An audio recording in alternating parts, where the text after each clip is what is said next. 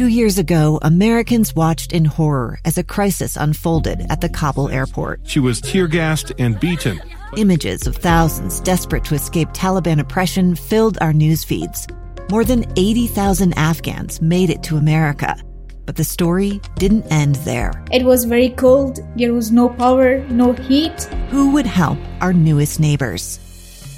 I'm Andrea Smardon. In Stranger Becomes Neighbor, you'll hear the stories of some remarkable refugees who left their homes and their dreams behind only to start over from zero. Their only possession was three blankets. And you'll meet Americans who stepped up to help them. You want me to come when you deliver your baby.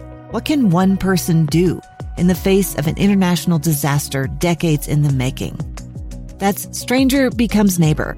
Find us at kslpodcast.com, follow us on Apple Podcasts, or anywhere else you listen.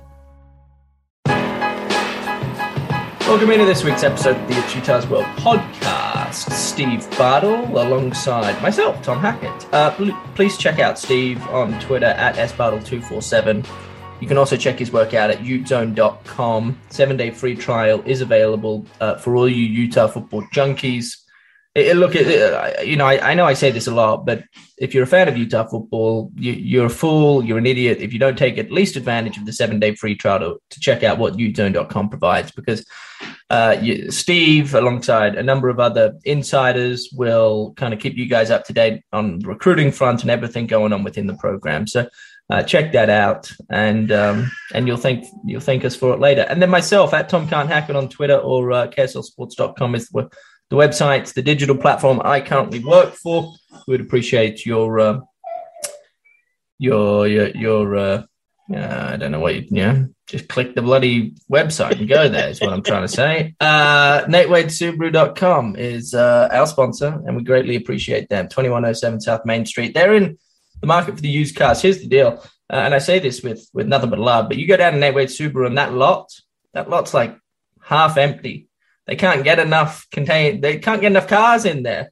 I spoke to a spoke to a, a fellow that works down there not that long ago. He said they got 98 cars coming in. 78 of them have already been sold. They're yet to hit the dealership. So if you need a car, you need to go down to Nate Wade and you need to get yourself sorted because the car industry at the minute, I mean, I'm sure you guys have heard of the 65, 70 odd shipping containers or, or shipping um, ships that are docked out off the coast of California. It's all got the cars on them. So anyway, Nate Wade Subaru, love them.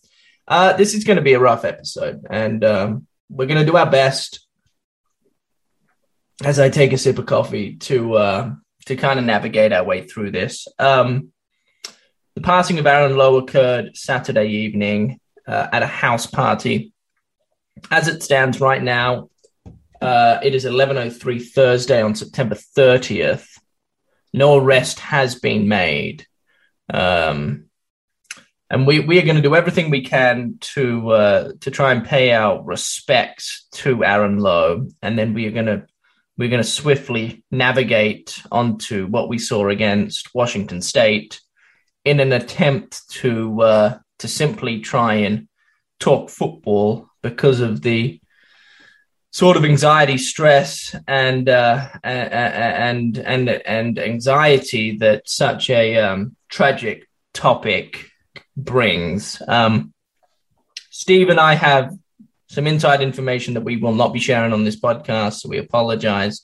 I'm sure you will hear a fair bit about what went down or unfolded uh, early Sunday morning in Sugar House over the coming days and weeks. But Steve, um, welcome to the show. It's obviously been a pretty difficult and um, and heavy week for uh, yourself uh, and the entire Utah football family. Um, what, what what did you what did you make of Aaron Lowe the person, Steve? What do you best remember about about Alo the human, the personality? Yeah, no, it's it's uh, it's definitely uh, um, a tough subject to uh, to talk about anytime, right? Like, uh, and it's it's sucked that we've we've kind of had two of these episodes in nine months, right? Like, it's uh, it's tough. So, um, definitely a tragic event to happen in our own backyard. Um, and so, you know, Aaron Lowe was man, he was a good kid. He uh, he was a, a good good kid. Um, I went back and like because uh, I had talked to him quite a bit during his recruitment, right? And you know, so you know, I had a few phone call conversations, had a lot of messages back and forth with him, and um, and all that. And you know, he was a kid that just he loved he loved Utah, right? Like I remember he unofficially visited over the summer, and I talked to him after his trip, and he just you know he he was like, man, I stepped off the plane and you know seeing the city, seeing um seeing campus, getting up to campus, seeing the environment, man, I just I I loved it. And uh and so like he he just uh he was a guy that that loved the program. He had a special relationship with Morgan Scalley, um, one that he he valued a lot. And so it was uh you know, he's just a good kid that loved the Utah football program, was the type of kid that, you know, really kind of bought into uh, not only bought into, but but the type of kid that thrived in Utah's culture, right? That workmanship, blue collar type of mentality. He was that type of kid. Was you know pretty quiet, pretty humble, um, you know, publicly and and all of that. But in in private settings, you know, where it's him, his teammates, and that, like he was, you know, he's a funny guy, um, and and all of that. So he was he was a good presence in the locker room uh, for a variety of reasons. Uh, and so it's he was uh, he was a good good kid for sure. Yeah, I um I've had the chance to speak to a, a few players. In fact, um, well, I guess I, I, don't need to go there, but the new Australian punter is is is, is, is from Australia, obviously, and uh, we don't really. There's a relationship, yeah. We don't really know much about guns, so um, so I had to kind of. I still don't know much about guns, to be fair, but I had to kind of explain to him that they do exist, and these things these things do kind of happen over here, which which they just don't they don't happen in Australia, but um. He, he was kind of telling me because I was asking him and, you know almost trying to um, trying to trying to help him uh, understand and uh, and play that role of, of mentor. But he, he was telling me about kind of the conversations that have been going on within the locker room about Alo, and um, and he, he he didn't have any enemies. Uh, he always yeah he, he always loved he everybody loved Alo. I mean, it was like um, he was a very lovable human from all from all reports, Steve, and um, he had a massive smile. Everybody's been talking Everybody's been talking about his smile uh, and those big white teeth and the hugs. He was a big hugger, I guess.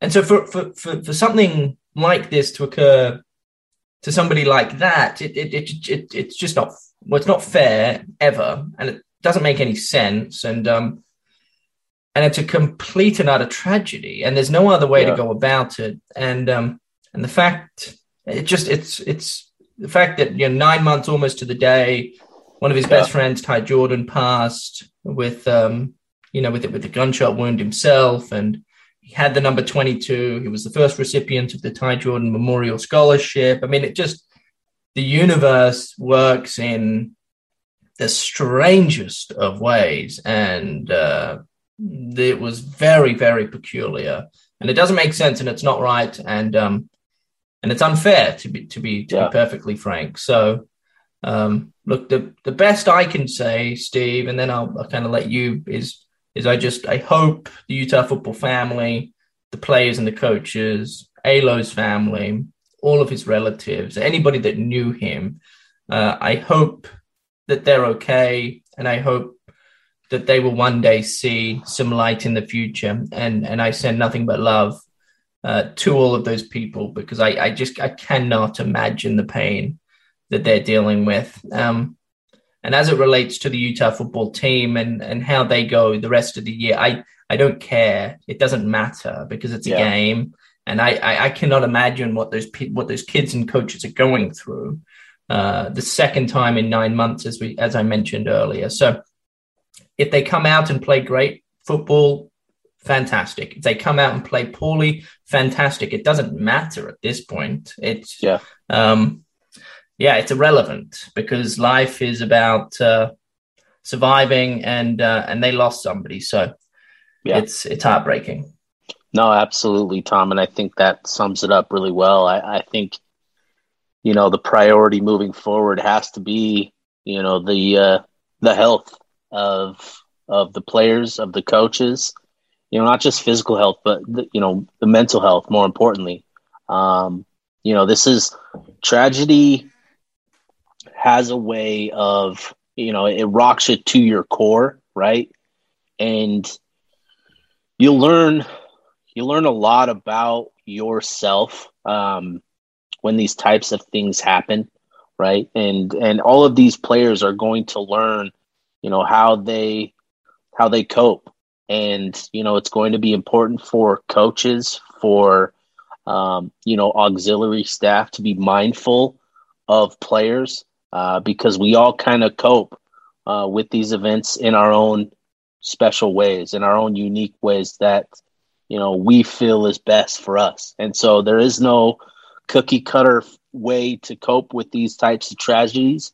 Uh, we all just kind of have to go through it on our own and, and work through it and so I, I, hope that that is and, I, and i'm positive that this is going to be the focus for the football program moving forward is you know ensuring that all of these players you know are are in a good frame of mind um, to continue moving forward it's tough like I was uh, I was sitting here Monday, and um, you know they uh, saw a couple things. I was scrolling through Twitter, and you know I saw a couple um, a couple of football accounts highlight you know Devin Lloyd and Karene Reid and TJ Pledger, and I thought you know how difficult is this having a tragedy like this, but having guys that have a lifetime opportunity right now to take care of their families, you know, with the potential for, you know, an NFL career to make money playing football. You know, they can't they can't press pause right now, right? Like we have to continue moving forward um, because, you know, it, TJ Pledger is looking for an opportunity to take care of his daughter. Devin Lloyd is looking for a way to take care of his family. And so we can't press pause. We have to keep moving forward. And that's kind of what sucks is, you know, the T, TJ or the Ty Jordan uh, situation. It was the end of the season. And, and I think there was, you know, it, it allowed for us to kind of mourn and grieve for, you know, an extended period of time.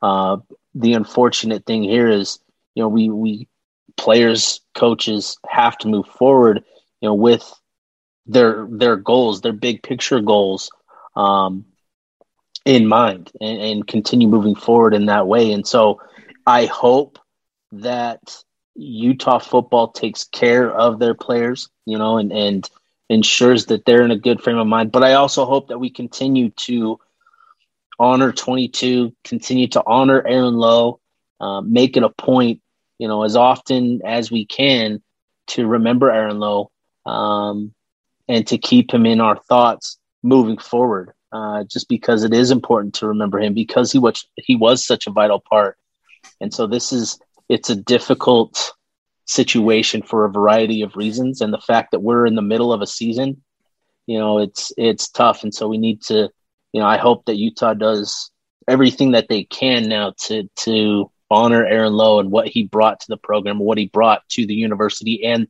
you know the community here in Salt Lake City. Yeah, I um I urge I urge fans and listeners of this podcast in particular, obviously, um, to think about it in a, in a in a maybe different way than they have in the past. And and Ty, the Ty Jordan impact on the field was immense. Yeah. I mean, I, I can't remember a freshman, a true freshman, coming in and, and playing that sort of role. I mean, what he was able to do on the field was remarkable. It was incredible. Yeah. Uh, and the future, from a football standpoint, he had in front of him was as big as I've ever seen. And so when he yep. passed away, you know, it was a tragedy for for multiple reasons, as every passing is at, at such a young age. But you know, a big part of you know, I'm sure was was the fact that he was so influential on the field. How could it happen to somebody with so much talent? You know, yeah. Aaron Lowe wasn't necessarily nearly as influential. But, but, but what I urge fans to to think about is there are multiple ways a human being or a football player in particular can have an impact on the team. Yeah. Um, and players play well um, because because they're enjoying the environment. Players play poorly because they're not enjoying the like. There are so many variables in play when it comes to psychology and uh, and playing playing well and being in form and playing with confidence. I mean, there there are just so many things that go on. But the impact Aaron Lowe had off the field in the locker room was was massive. It was huge. Yeah. He was yes. a a core piece to this football team. So fans, I'm sure, aren't thinking of Aaron Lowe in the same sense they are Ty Jordan, but it's a completely different. It's a completely different uh, ball game here mentally. Yeah.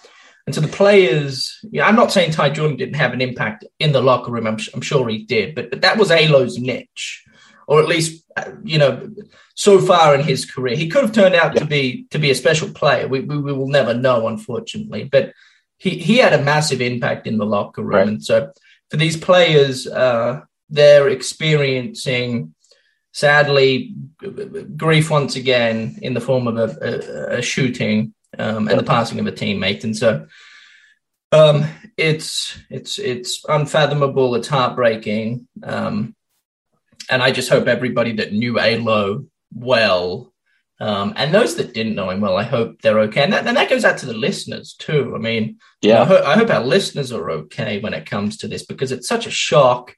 And you may not have had a, a personal relationship with him necessarily, but uh, there was an affection there. I mean, he donned the Utah uniform with pride, oh, yeah. uh, with pride, I should say. And so there was a connection with him and um, and the fan base. And so uh, I just hope you know I, I hope people could reflect on um, on their mental health and and if they need to go seek help, just just go seek help. It's okay. I think we're entering an age, if we haven't already, where you know I, I'm under the opinion anyway that um, that those that can go speak to a, a therapist or, or, or be pretty open about their thoughts, I, I, I think they're the strongest people in this world. So I I um I, I urge everybody out there to yeah. um to do what's necessary and, and look after themselves because this this world is precious as um as the two most recent tragedies have taught us. It's um it's very precious. Um Steve. With that, let's, um, and this doesn't necessarily feel right, so to speak, but in an attempt to try and talk some football, um, let let let's let's talk a bit about that that Washington State game. Yeah. Um, because it was it was a good game. Um, it it it was promising. It was not perfect. It um, as as you'd imagine. Uh, where do you where, where, do you stand now when it comes to and and and this is such a it's such a weird conversation because the future of Utah football is now unknown and as I mentioned earlier it doesn't matter what happens I don't think right. anymore it just it's um it's irrelevant you know they could lose every yeah. game from here on out and and I guess that's part of it too is is I feel for the players because there's now and, and whether they they're not going to admit this but there is an added pressure on these players to perform because they want to perform for, for, for Ty Jordan and Alo. They, they want to make sure that their legacies are lived on and, and their affection for the game is felt with how the current players on the football team play. And then that is a, that is that is pressure that cannot be described. Right. So yeah. So so I really hope uh, I, I, and I don't know if this is even possible, but I hope the current players can somehow find a way to not feel that pressure. Um, but they're going to feel it. It's it's inevitable. Yeah. Um, and in fact, a few earlier this week, I was thinking, I, I wonder if they're even going to play against USC. Like like how? How, how can you play against USC? Like I, I don't even know how you could play against USC. And it sounds like they're going to try and to credit them for, for at least trying. But um, but I don't know if I I don't know if I could. I, I don't know if yeah. mentally I could have the strength to go out there and play a game when so much has gone on literally two weeks. It'll be two weeks to almost to the day, yeah. if not to the day, I think, when they play USC. So, um, yeah. I mean, I, I, I, don't have any answer for our listeners. I don't I don't know how they play. Um, right. I, I, it's not that I'd be surprised if they did play necessarily, but part of me was thinking earlier this week, I are they even gonna play oh, Steve? Right. Yeah. No, it's it's uh again, this is the type of event where it, you know it shakes you to your core, right? And so you just kind of realize what's important here, and and I think you know the players, like I was talking about earlier, you know, for a lot of these players, there's still the opportunity down the road, um, you know, where they're this is this is their opportunity to kind of um, you know this is this is their this is their way to take care of of you know their their future to to ensure that their future is is is taken care of for for a few of these guys um, for quite a few of these guys actually. And so there there is that dynamic. Um, but for for most of these guys you know this is this is going to be it. Like this is utah football college football is where you know their their playing careers end. And so there is this dynamic now where you know how how do you respond to it? How do you handle this event this tragedy? And how do you uh, how do you move forward with this you know weighing on you right? Like you you can't just ignore it right? It is going to be there. You're you're going to have those memories. You're going to have those those thoughts those emotions that come with that right? Like i've uh i didn't like I wasn't, you know, I wasn't up at practice. I wasn't practicing with him every day, right? Like I interacted with him a couple times, uh, you know, a, a, quite a few times during his recruitment, but that was that was what three years ago. You know, I get choked up talking about him. You know, so you can only imagine the emotional impact it's going to have on guys that are interacting with him every day, right? And and that's that's kind of the thing here is it's such a wild card factor here that you know for us that follow the team for fans that that root for this team you know, we don't really know what to expect. Um i think there's you know this team could use this and it could buoy them up and and you know they can play with that added emotion. It could also weigh them down and and you know where they unfortunately just you know the season doesn't go the way that they hope and you know either one of those are are possible. They could you know go the rest of the season 500. Like they, it, we just don't know, right? Because this is such a wild card factor. Um, but I, uh, uh, again, I hope that this is something that you know Coach Whittingham, his coaching staff, again, like we've said throughout the show, this is just a game. You know, football is is secondary now. It's it's about the players. It's about their health, um, and, and, ensuring that they're in a good frame of mind to continue playing this game. Um, but again, there for a lot of these guys, there is that opportunity to, um, you know, ensure their future um, with with this, and so uh, it's tough. This is a tough situation because you know you can't you can't press pause on the season. Um, and and reschedule a game later on like you have to kind of move forward and so how they the, and the crazy thing is is that you know this did happen with a bye week and and I can't imagine if there was a game on Saturday that they would play it I, I can't can't even can't even imagine what that would be like to have a game on Saturday fortunately they have this bye week to kind of focus on this to ensure that everybody is okay uh, and to um, you know prepare themselves for what the rest of the season is going to be like. Um, because, like I said just a couple minutes ago, this is this isn't going to go away. This isn't going to you know disappear. The the feelings, the emotions, everything that comes with this are going to remain. Um, and so it's the the bye week is good because it will allow you know the players, the coaches um, to prepare themselves to move forward with this being a part of them.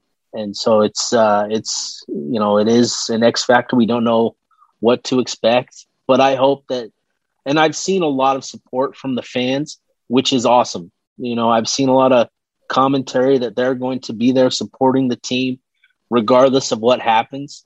And I think that that is awesome. I think that that is such a, a fantastic thing for the fan base to do to rally around this team, to show their support, you know, to, to be there at Rice Eccles, um, you know, full capacity and all that, regardless of, of what happens on the field, you know, to be there to, to show their support. I think that that's a, a big, big deal, would be a big, big deal for this team and, and what it means to them uh, to have the fan base support, to know that they have it.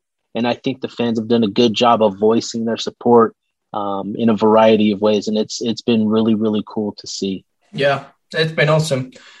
You know, I, I was talking about whether you know whether or not they even play the USC. I have yeah. no doubt, Steve, that there have been internal conversations with the playing group and the coaching staff and the administration yeah. as to as to how they best handle it. Do they play the USC game? Do they do they play the rest of the year, or, or do they simply just take time off? And then, you know, part part of that conversation would have been, well, Ty and Aaron and the passion they had for the game of football was was so intense and so high.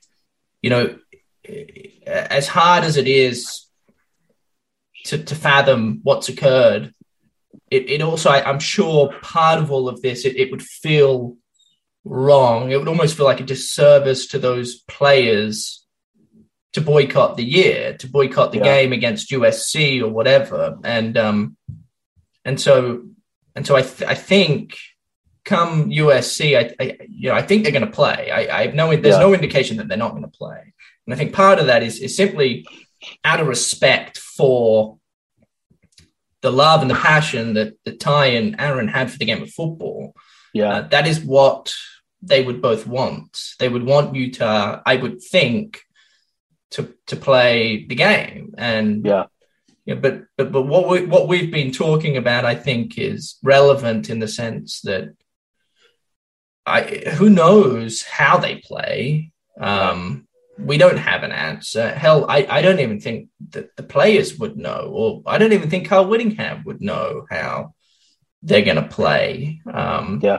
But but as we've both said it doesn't it doesn't really matter how they play at this point. Um, it's this is a, a wild, crazy time for this for this group of, of young individuals, and so all that matters is they do their best. And and I know it sounds cliche, but, but they're doing everything they can to prepare themselves for the upcoming game against USC. They're doing everything they can to to try and to try and get their their mental their mental health in check as best as they can, uh, and uh, it will be interesting to some extent to see how they come out and perform, uh, and it will be a story, but but there are no answers right now as to how this affects the group in one way or another. Um, this tragedy with Aaron did occur after the game against Washington State. And if we can take any of what we saw against Washington State, we can say that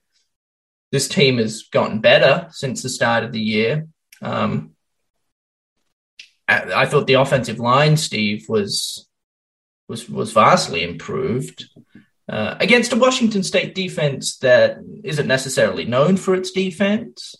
Uh, but I think the offensive line played played pretty well. I, I thought Cam Rising gave a small spark um, at the very least. You know, I, I, think his presence and and by the way, I think Cam Rising and the impact he's had on this team to date has been nothing short of spectacular. And I think yeah. his his role only grows now as as a true leader of this team. He is somebody that um, is nothing but positive energy, and uh, he, he it doesn't matter what happens.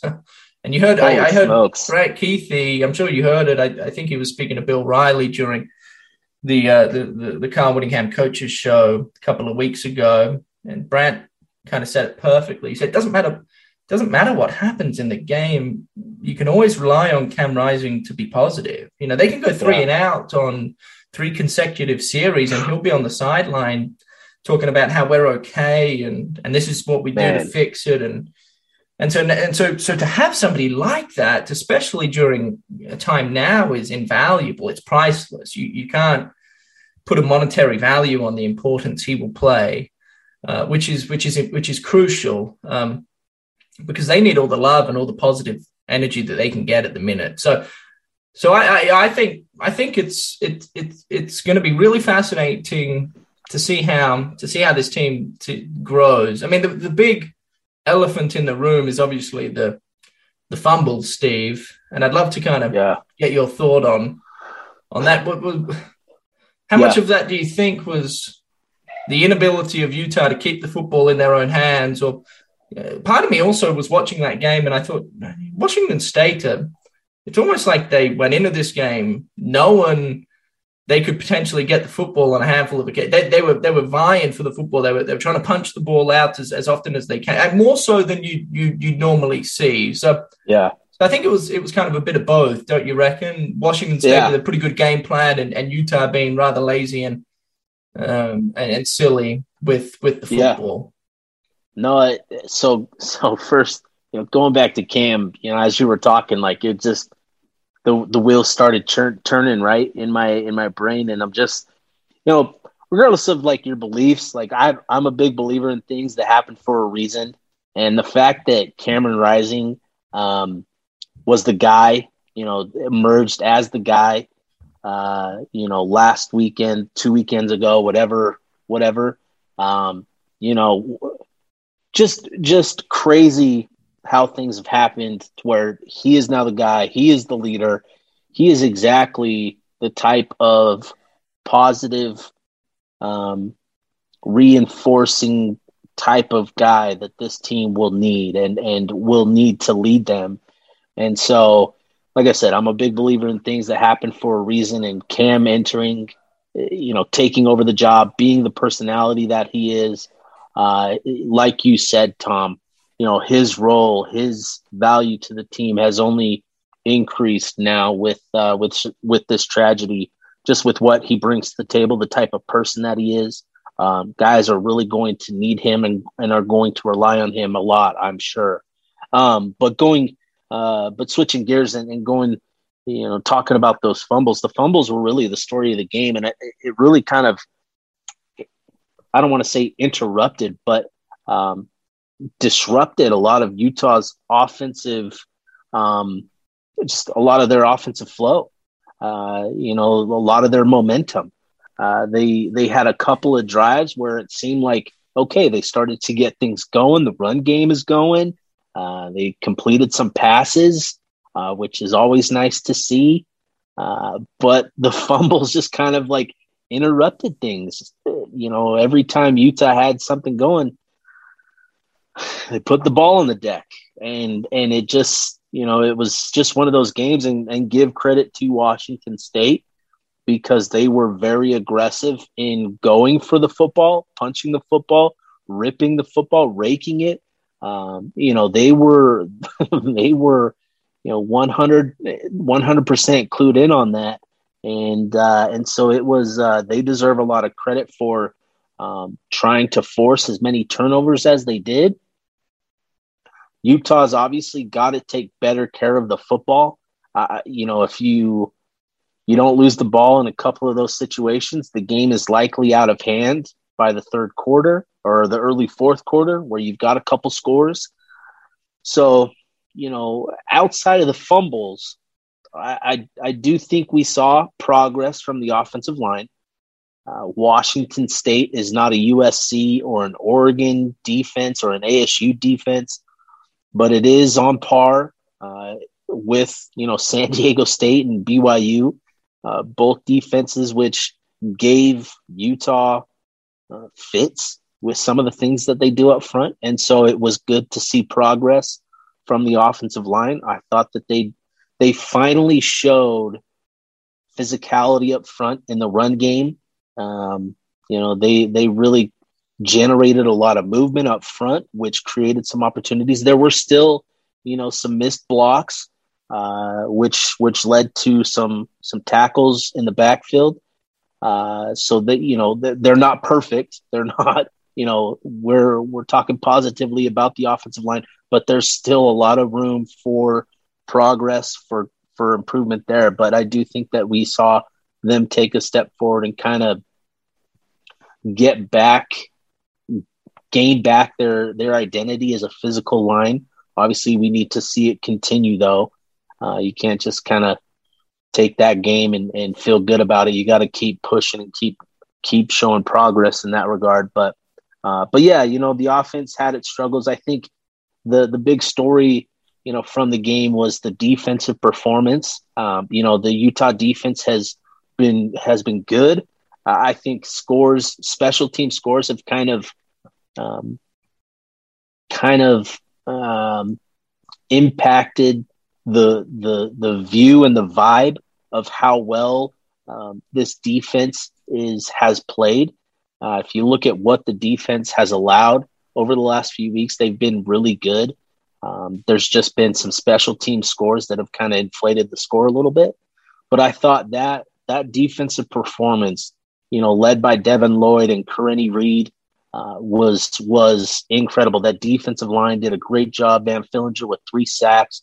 Um, you know, it was good to see that performance from the defense, uh, and and it seems like they've kind of gotten back to that Utah brand of Utah defense, which was really really encouraging because you know they're going to need it moving forward.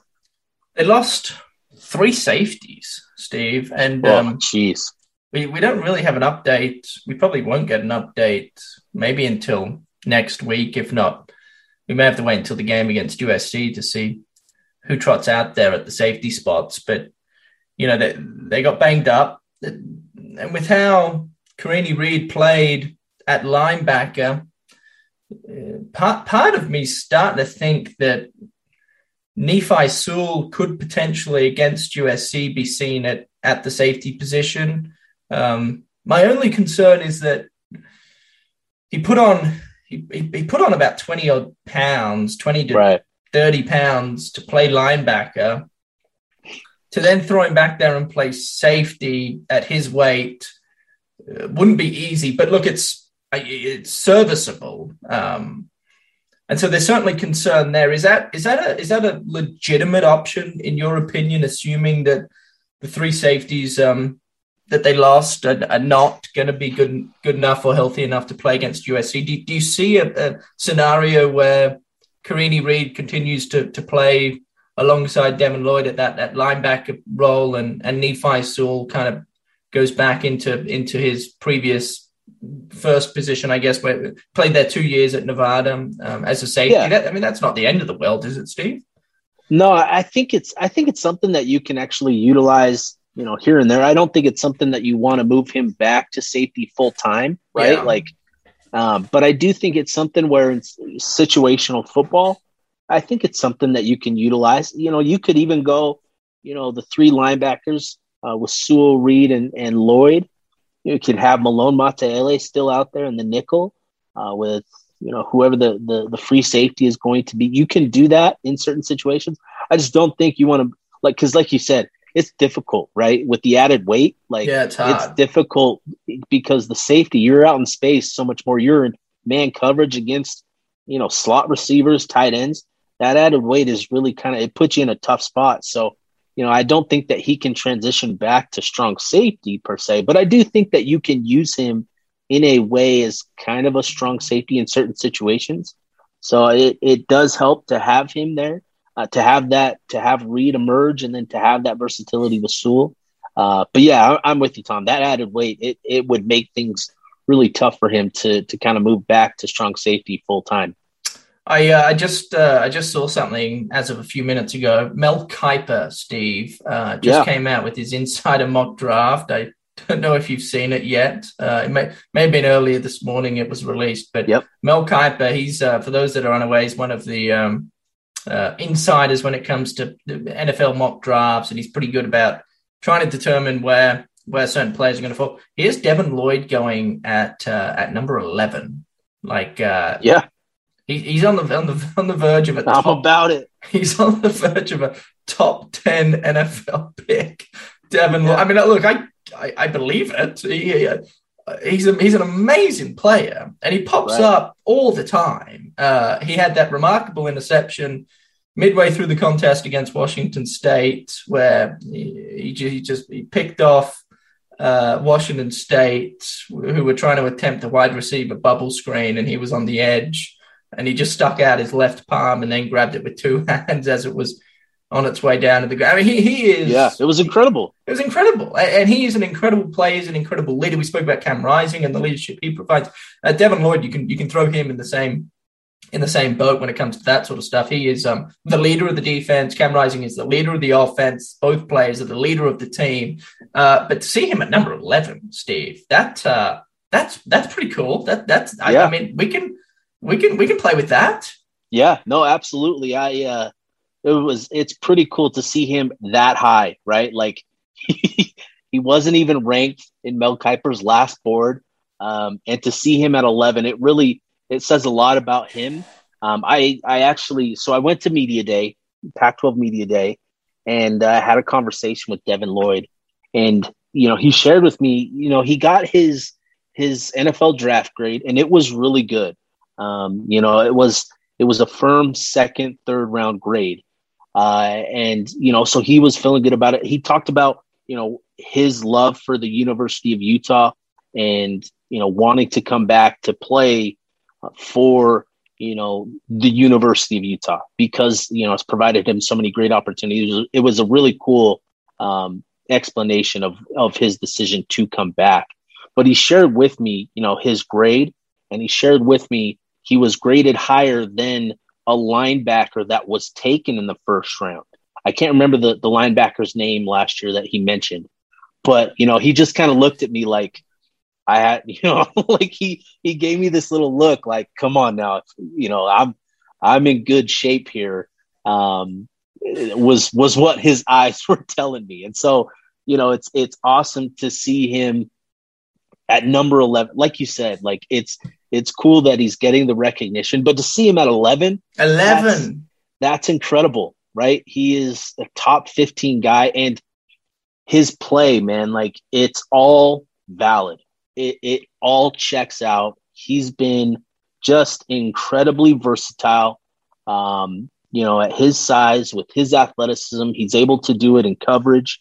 Uh, he's able to do it as a pass rusher he attacks downhill against the run. Like he is, he's the complete package at linebacker. And it's awesome to see a guy that's worked as hard as he has be rewarded like this and to, to get the recognition that he has. It's been, it's been really, really incredible. So, you know, good on Devin Lloyd. Um, really, really happy for him because he is a guy that has, uh, he's, you know, it's, it's as real as it gets with uh, with Devin Lloyd, man. Like he is, um, he's real off the field. His personality, everything, you know, checks out with Devin Lloyd. He is he is the real deal. Yeah, number that number. I mean, I I look for what it's worth, and yeah, I'm no insider when it comes to mock drafts or trying to determine a, a player player's talent based on the round they're going to be picked in. But you know, I, I I always have said, following last year in particular, I think he's a he's a true second round guy at least, you know. And I know there was conversation that maybe he was a third, maybe even a fourth round. I'm like, uh, I don't see four, but but to see him at number eleven, I mean, and and with with how he's playing, Steve, I mean, you'd have to yeah. assume that the signs are pointing only in in one direction, and uh, there's a chance he's a he's a top ten NFL pick, which would and there's look, there's already an argument to be made that he's the greatest ever linebacker to come out of Utah, uh, and there have been good ones, by the way. There've been really good linebackers: Gianni Paul, Jared Norris. I mean, the list the list goes on. Chase Hansen, Cody Barton. I mean, just over the last decade, there have been a bunch of players come out of Utah at that linebacker role. But yeah, I, look, I, I have to start to really think Devin Lloyd may be the best out of all of them, which is a true credit yeah. to him. Uh, hey, before we get out of here, I do want to pick your brain ever so quickly about the Utah wide receivers. Is there any concern on your end when it comes to the wide receiving group? There's there's there's a lot of there's been a lot of talk about this group and how formidable they can be. That you know they've got such diversity in a sense. Um, you know, whether you're looking at the tight ends and how formidable and and and and, and progressive they can be. Britton Covey at the slot, Jaylen Dixon's obviously showcased his talent. And on the outside, there was a lot of talk and discussion about Devaughn Vele um, and Solomon Enis and, and and these guys. I, I look, I I, I, don't want to over exaggerate, but I, I, do think questions need to start being asked, Steve, because outside of Brent Covey or, or Brant Kuithe, um, we haven't seen a ton from Devaughn Vele. We haven't. Solomon Enis has been yeah. good, but he but he hasn't necessarily been consistent. He just had one catch for 14 yards against Washington State. I mean, where, where, where are you at when it comes to the wide receiving group? Is that and what level of concern do you have going forward? Are you still pretty um, optimistic that, that this is a, a group that, that can really start to gel and and provide provide some wins for Utah, or are you starting to worry that maybe this is just another really talented group that'll go underutilized? Man, I tell you what, like there there's concerns, um, but it, it's less about the receiver group than it is about you know other things, right? Like through the first three weeks or whatever it was, the offensive line, like the pass protection was was god awful and it really impacted the passing game. We all we you know like Charlie Brewer was back there, and and it was you know he couldn't he had no time. Like so it's there's that. So you lost three games because offensive line protection just wasn't up to par. Um, two games, and Steve. so two games. True, Weber State they were able to showcase the, the passing attack um, a little bit. Solomon Enis had a nice game against Weber State. He also had, uh, you know, San Diego State with Cameron Rising back there. I think we we saw what the the passing game is um, is capable of. I think Utah had Kuithe, Covey, and Enis with at least what was it? It was at least fifty yards, all of them. I think Covey and Kuithe had, or Enis and Kuithe had like seventy yards or something like that. Anyways, so, um, Washington State, you know, I think we were all kind of hoping to see the passing game open up a little bit, and it was it was disappointing to see to not see it, right? Because it looked like the offensive line did a good job. Um, part of it too was the fact that Rising got the ball out of his hands really quickly, and I think that that was kind of by design. I want to yeah. say like was an, was, there was an emphasis on that, wasn't there? Yeah, no, you like it was like cons- consistently like that. You know, with how consistent he was getting the ball out of his hands as quickly as he was. Like, I'm pretty sure that was you know that wasn't just him. you know, that was that was uh, that was something you know by design, play call, whatever, to get the ball out quickly, to get it to Kuithe to get it to Covey and to to let those guys kind of do their thing, you know. It, and so those guys got a lot of targets. Um, Kuithe is interesting to me. He is, you know, obviously he's a tight end, but I almost look at him as like a wide receiver, you know, as well. I kind of count him more as a wide receiver than tight end. Um, but still, it, it, would be nice to just kind of have everything come together. Um, to have a game where the passing attack is is explosive, is efficient. Like I do think Utah has the receivers to have a pretty decent throw game. Um, it's just been, you know, it's just been the offensive line has struggled.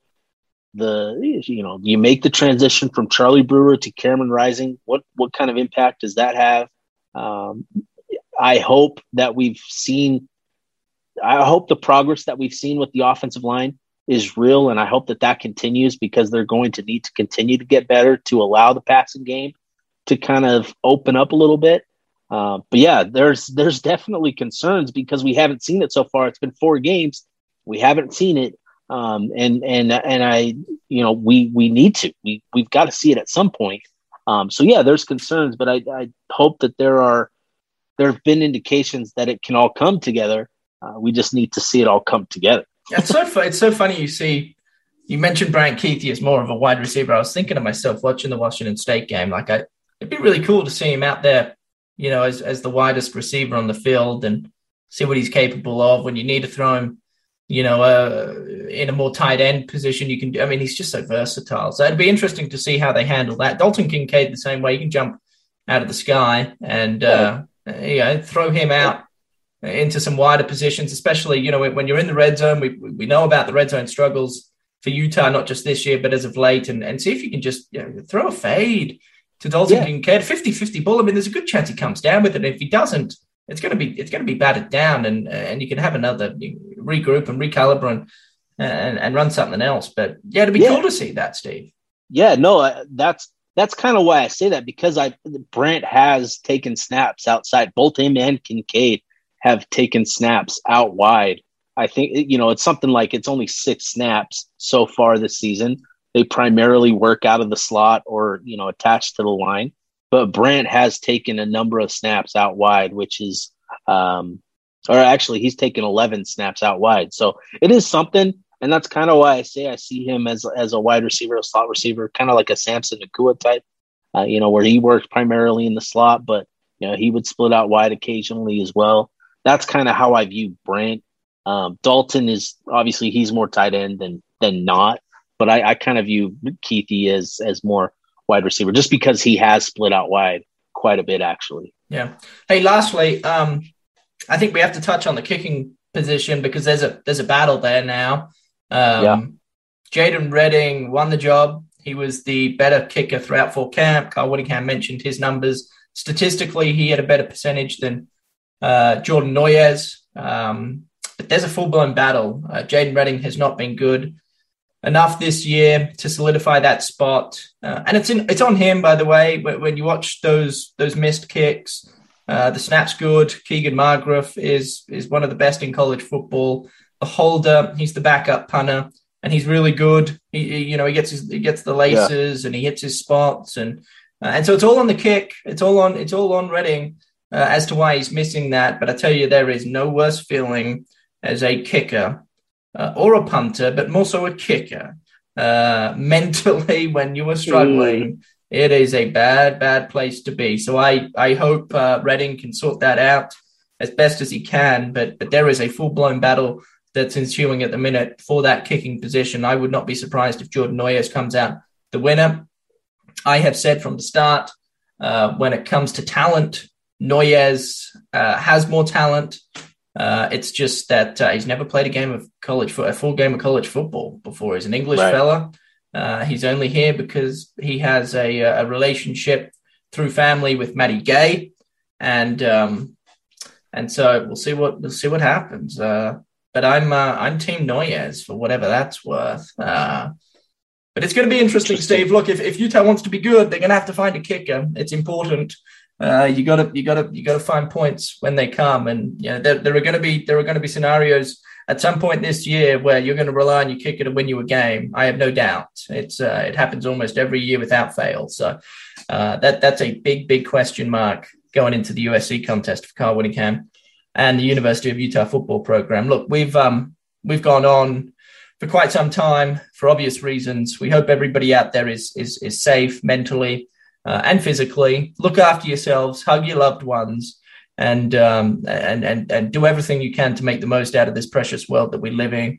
Uh, Nate Wade Subaru. Without them, this podcast wouldn't be possible. So, so, so all of our love, as it stands right now, goes to them. Twenty one oh seven South Main Street. Get on, get on down. Talk to the guys down there and uh, and see if you can get yourself into a car. They got crazy cool deals too going on. Um, used cars, new cars, whatever you're into.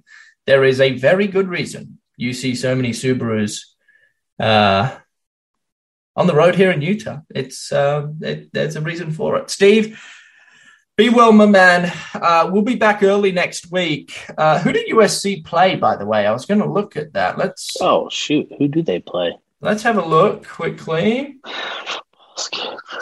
Uh, USC plays Colorado. Colorado. Steve. That'll be uh, Colorado. That'll be that'll be a, probably a pretty fun game to watch. It's uh, it's a noon a noon kickoff. You can check it out on the Pac-12 networks. Colorado one and three, the Trojans two and two. But yeah, Colorado with that new head coach, they've got things going. So um, so we'll see what all what, what all happens. But I'll be watching that one. We'll talk about the USC Trojans and what to expect earlier next week. But for now, enjoy your weekend. Love to you all, and uh, and thank you for tuning in.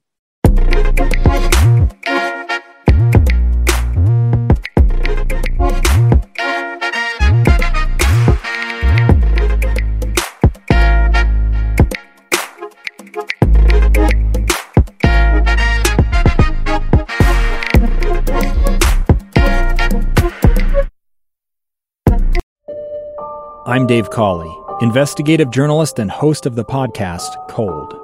In October of 1985, a woman named Sheree Warren left work at a busy Salt Lake City office to meet her estranged husband at a downtown auto dealership. She never made it home. Sheree's car surfaced weeks later in Las Vegas. In the parking lot of a hotel casino. No one knows how it got there. Strange. It was strange. Both Sheree's estranged husband and her boyfriend raised suspicion for investigators. I kind of thought that he might have done something. But no arrests were ever made. In Cold Season 3, we dig into double lives, make new connections in the case, and examine the difficulty raised by reasonable doubt. We want answers just as much as anyone else. They have creeps like that now, too, so nothing's changed. That's the new Cold Season 3 The Search for Sheree, now available anywhere you get your podcasts.